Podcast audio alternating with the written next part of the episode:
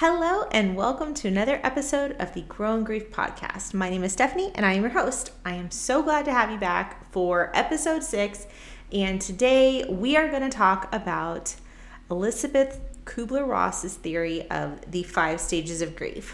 I really was struggling with what to talk about in this particular podcast because again, it's a solo one and I feel like I do so I'm so much more comfortable when I'm actually talking to somebody and so these solo ones are a lot harder for me to think up of what to talk on. And honestly as much as I want this podcast to be a place and a space for people to share their testimonies and what they've gone through, how they've navigated it in order to help other people in their grief, I also do want to give practical information and tips to help people navigate grief as well. So, today we're talking about the five stages of grief. And I have my notes here with me. So, if you see me looking down, that is why if you are watching on YouTube. Otherwise, if you're just listening, you can't see me.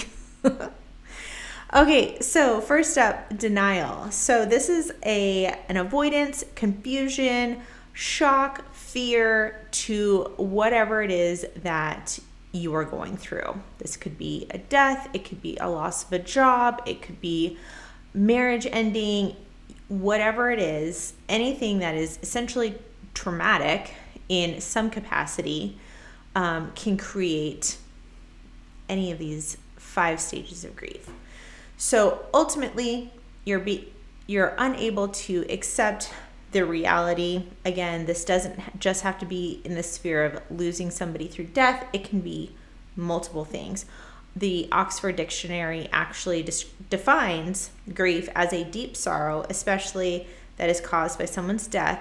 And just below that definition is another definition. It's an informal definition, which is a trouble or annoyance. So, again, grief can be either deep, deep sorrow, like going through the loss of somebody, or it can be a trouble or an annoyance. That's denial. Next up is anger. It's frustration, irritation, anxiety. Um, these all kind of fit under the anger bubble. Anger bubble. And I remember when I lost my mom, I remember, okay, in particular, in high school, this is something that I really struggled with. So I would really have a hard time when my peers would sit and complain about their parents and especially their moms in particular. I really struggled with this because I felt like you don't even know how lucky you have it. You don't even understand how blessed you are to still have your mom, to still have you know, both of your parents, even if they're not together, even if they're divorced, still have your parents around to help you and to support you. And I just, I guess I viewed them from my place of lack and my place of not having my mom. And so I really, really struggled when I would literally get to the point where my blood was boiling on the inside when people would be complaining about their moms in particular. So that kind of gives you the anger anger side of things. Um, next up, bargaining. Struggling to find meaning, reaching out to others, or telling one story.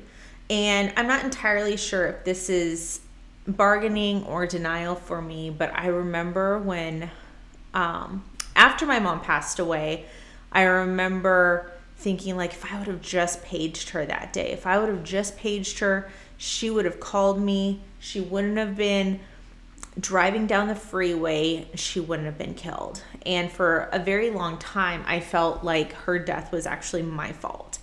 And I struggled to accept that it wasn't my fault. Um, it was it was hard because that day in particular i don't know if she sensed that she was going to die i don't even know if that's a thing but she like called so many family members, so many friends that day in particular, and it was as if she was saying goodbye to everybody. But like without them knowing, she was just calling to chat, see how they were doing, talk to them briefly, and then kind of, you know, essentially said goodbye. And they kind of got that closure. And I really struggled for a very, very long time because I did not get a phone call. And I never felt like I got that closure with her. I talked to her, so she died on a Friday. I talked to her, I think it was Thursday, so it would have been the night before. I did talk to her, and um, we, you know, talked about how I was going to be going out there, and I'm gonna, I was going to be visiting her, and I. At the time, I was going to year round school, and so I was off track. So I was going to be going out and visiting her for a week. And so we were kind of just talking about our upcoming trip and then she passed away the next day. And i i had the urge to page her and i didn't. I was getting in a lot of trouble for using the phone without permission and nobody was home so i just i didn't. I didn't page her. And i mean there's so much within me that just regrets not paging her and not getting to have that one final goodbye. But one of my really, really dear friends just recently, her and I were talking about this, and she recently told me, she was like, You were probably the goodbye that was just too hard for her to say. And that's probably why she didn't call. And I like to think that that's true. I hope that that's true. but at the same time, it doesn't make it any easier knowing that you know everybody else got a, got a goodbye but but me which leads me to depression. Uh, an overwhelmed feeling of helplessness, hostility, or flight. And it's funny because I'm only now realizing that for so long I put on the brave face. I wanted to be the strong one.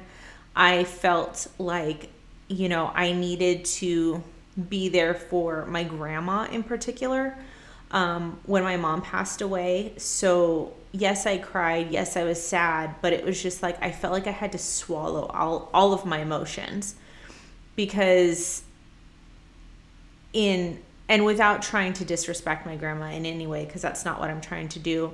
But my grandma very much was like, she was my daughter. Nobody else can mourn Noreen, which was my mom, but me. Like, that's how I felt. So, even in losing my mom. Like she was my mom. She was just like, yeah, but she was my daughter. Like if her grief was any more deeper than mine. And I, and I'm not saying one type of grief is different than the other. Like I know I don't know what I'm trying to say, but I just remember feeling like I couldn't feel my feels. I couldn't feel sad. I couldn't feel hurt. I couldn't feel upset without upsetting my grandma. And so during that time, I really stuffed all of my feelings and all of my emotions down. And I was very, you know, I really only cry a couple times a year because I just, it was, you know, once your brain is kind of trained in a certain way, it makes it hard to go outside of that training, if you will. Um, in, I'm trying to remember what book it was, but there was a book that I read. Uh, I think, I want to say it was Atomic Habits, or no, no, no, maybe not. My, anyway, I don't remember what book it was.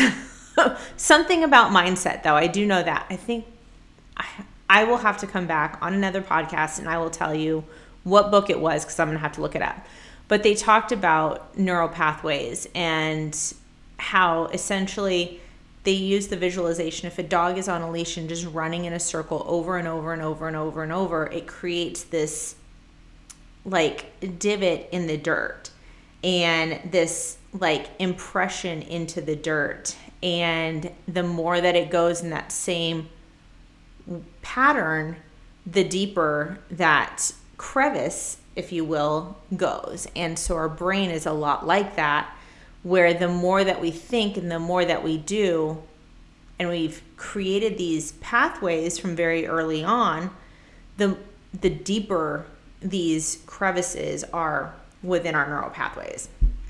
I think I'm getting this right. I hope I'm getting this right. Um, again, I will have to come on another podcast and talk about this again because I just want to make sure it's right. But anyway, growing up, I always felt like I I couldn't cry. I wasn't allowed to cry. I wasn't allowed to feel all the feelings because I was very very I'm very much an emotional person. And even still to this day, I'm very much an emotional person. And and my daughter is the same way. And I remember feeling like I couldn't be me. I couldn't feel my emotions. And so I really limited what I would feel and I could feel.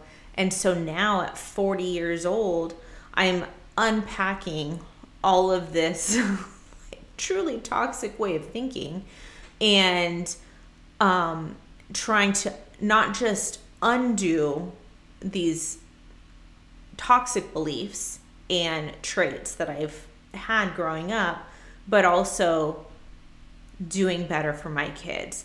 And this is a completely side note, not anything to do with depression.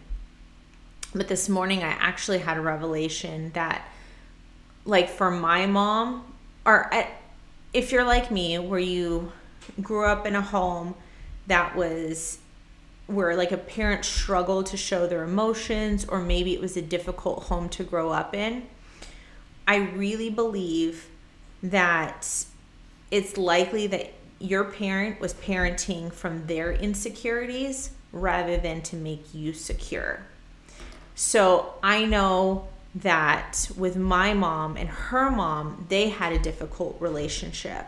And then my mom and I had a difficult relationship, but it was as if she was passing on those same insecurities that she had from her mom onto me. And I don't know if it was necessarily intentional or if it was just because she didn't know any better or if it was just trying to raise me in a way that would please my grandma. That I don't know. I will never know this side of heaven. I will never never know, never understand.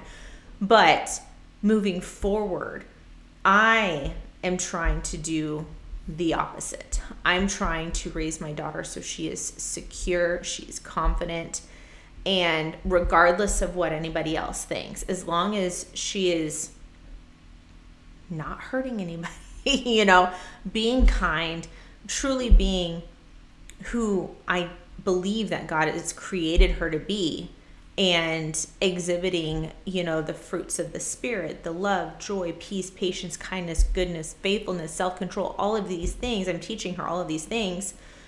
As long as she is walking in that, she is confident in what she's doing. I don't care what other people think. I don't care if she's the quiet one in the in the corner that doesn't say or doesn't do anything ever and is always so well behaved i more care about who she is growing to be and being confident and not insecure because i can tell you i was that quiet little girl in the back that didn't say anything and didn't do anything and 9 times out of 10 it was cuz i was very insecure in that place or that thing that I was doing. And so for me, I am not just trying to undo my way of thinking, but now flip it and raise my kids to be better, especially my daughter, especially my daughter. Um, because I don't want her to have the same insecurities that I did growing up. Mind you, she's sliding something under my, she's sliding some drawings under my desk, under my door. Um, last up, so that was I know kind of not really about depression, but dep- you may meet my daughter right now.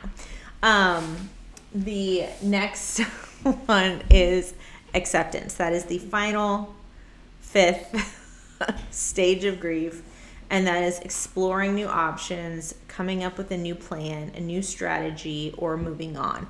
And I will say that um, for me, again, I'm only speaking from my own personal experience. Grief has not been linear. If anything, let me let me draw it out for you. This is what grief has looked like. It has been a jumbled mess. This is what my grief has looked like. Because there's my daughter.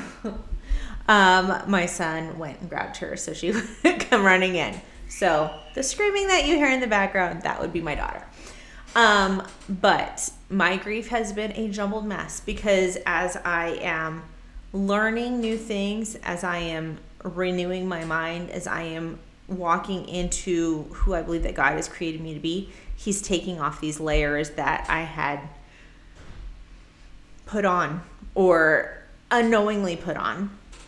And little by little, he's healing, and then it's coming back to the, you know, issues with my mom and losing my mom and navigating that. So I can say for me, the journey of grief has not been linear. And more often than not, it won't be for anybody else. I would be shocked if I came across somebody that they were like, yes, I went in sequential form. And once I got to acceptance, I was done. Like, I don't, I, I would love to hear from you if you are somebody that has navigated grief in that capacity. I would love to hear from you.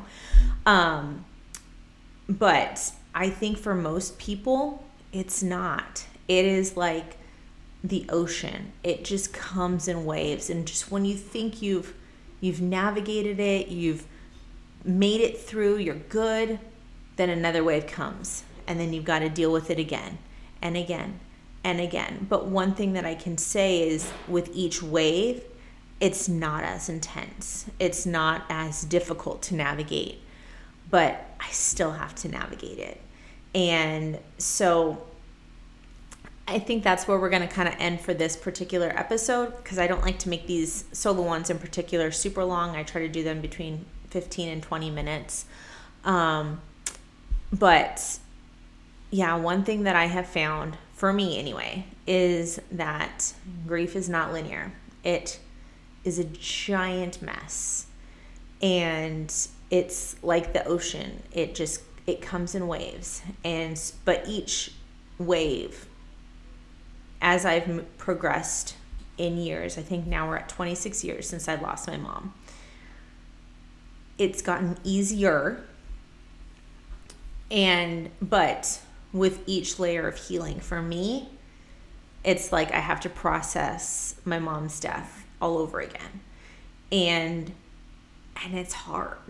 It's really hard, but I know that for each season of navigating it, I am becoming stronger and I am learning more and more about who I'm meant to be and who I was created to be and um and ultimately how I can help bring healing to other people as well. And so that's again kind of why I started this whole podcast um is because I do genuinely want to help people. I feel like there's so much grief in this world. And honestly, I feel like we're all just walking around with massive amounts of hurt, and so many people don't know how to navigate that hurt. And so, a lot of times, that hurt is projected onto other people. And I think that if we could just get to the root of that that pain and that hurt and address it, feel like we would have so many more happy people walking around on this earth that want to help other people. So, again, that is the end of this episode. Um, I did want to leave for anybody that wanted it. Um, as I was doing some research for this particular podcast, I, I came across Psalm 34 18. The Lord is near the brokenhearted and say, saves the crushed in spirit. And that's one thing that I can say without a shadow of a doubt. Had it not been for my faith, I don't know how I would have navigated half the things that I have, to be completely honest with you. And um, yeah, that for me, that has made a huge, huge difference is just my faith in God. Because I can't imagine trying to navigate this stuff on my own. And I genuinely believe that he is why I started this podcast. Um, and so I really do hope that it brings some kind of hope and healing to you. Have a wonderful day. Remember, goodbyes are not guaranteed. I hope that this podcast watered your life so you can grow in grief today. If you have something that you would like to bring to my attention for us to talk about on this podcast, please email me at growingrief at gmail.com. Thank you.